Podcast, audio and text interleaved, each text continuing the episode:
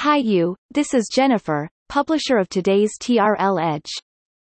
What would come after Mytheresa IPO after its evaluation reaches $3 billion?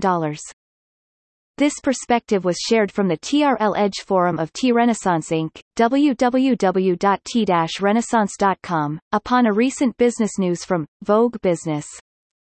T-Renaissance Inc. is a full turnkey technology solutions business connecting the world with China, with a focus serving the retail, telecoms, media sectors. The Mytheresa.com IPO is good for its parent company Neiman Marcus Group and follows market trends of 2020H1 of higher and rising evaluations for digital retailing of a certain scale, reputation, growth and profitability, counterintuitive, but unique selling point of Mytheresa to the capital market. The fresh cash from the IPO is likely to be used to pay down debts stemming from Neiman Marcus's bankruptcy proceedings declared in autumn 2020. Comparatively, Farfetch has had steadier revenue from Europe versus US and China, now the fastest market of online luxury sales. More tech investments for its own business and China US expansion would be interesting new drivers to be monitored of Mytheresa, against its high-profile competitor Farfetch in the past two to three years in China. Farfetch came to the China market much earlier 2015, and more aggressively while leveraging its global buyers' long-tail advantage with private and public capital awareness, stronger localization development in China and partnership with JD, Com, Richemont and now Alibaba Group. Cross-border e-commerce from Germany to China for Mytheresa seems okay but not enough in 2021, let us see. Reference from TRL Edge Forum, how beauty market has been capital's favorite in the past 20 plus years? Who is THG and why it has bought DERMASTORE of Target US after SkinStore? Why beauty leader Ulta must change its merchandising strategy after 2020? Here comes with a latest update on the January 26, 2021, it is not easy to operate a luxury or premium beauty e-commerce pure-player business, think about Net-a-Porter in the past 15 years till the time being. Normally it can be due to a couple of reasons. 1.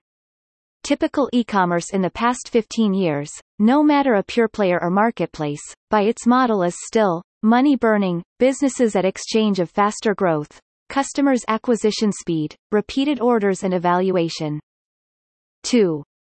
If one wants to cover GMV revenue growth, technology's solidness with constant iterations, enough, inventories with more choices, and quick lead time of fulfillment to better customer experiences, profitability may have to be ignored first, even for years. It is just like juggling a couple of balls at venture capital's non-stop pouring in but, leave it later, of the last ball profitability in the corner. 3.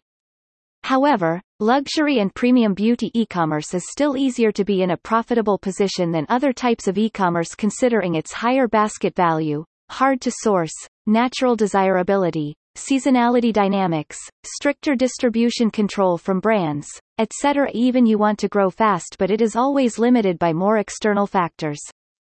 Applaud for Mytheresa's IPO. Reference from TRL Edge Forum why did Boohoo acquire Debenhams' most potent sector for £55 million? More about Inside L'Oréal's digital future after 2020 Why is it a watershed level policy update of China upon beauty products import? Thank you for listening. This TRL Edge was brought to you by Jennifer from T Renaissance Inc. If you would like to discover more about the business news, Please visit TRL Edge Forum at www.t-renaissance.com. As an official partner of Tencent, and one of the largest technologies companies worldwide, parenting company of WeChat, TRL provides strategic consulting, digital solutions, programs implementation, as well as system integration services. We also provide strategic and financial advisory services for leading and emerging businesses from our New York office.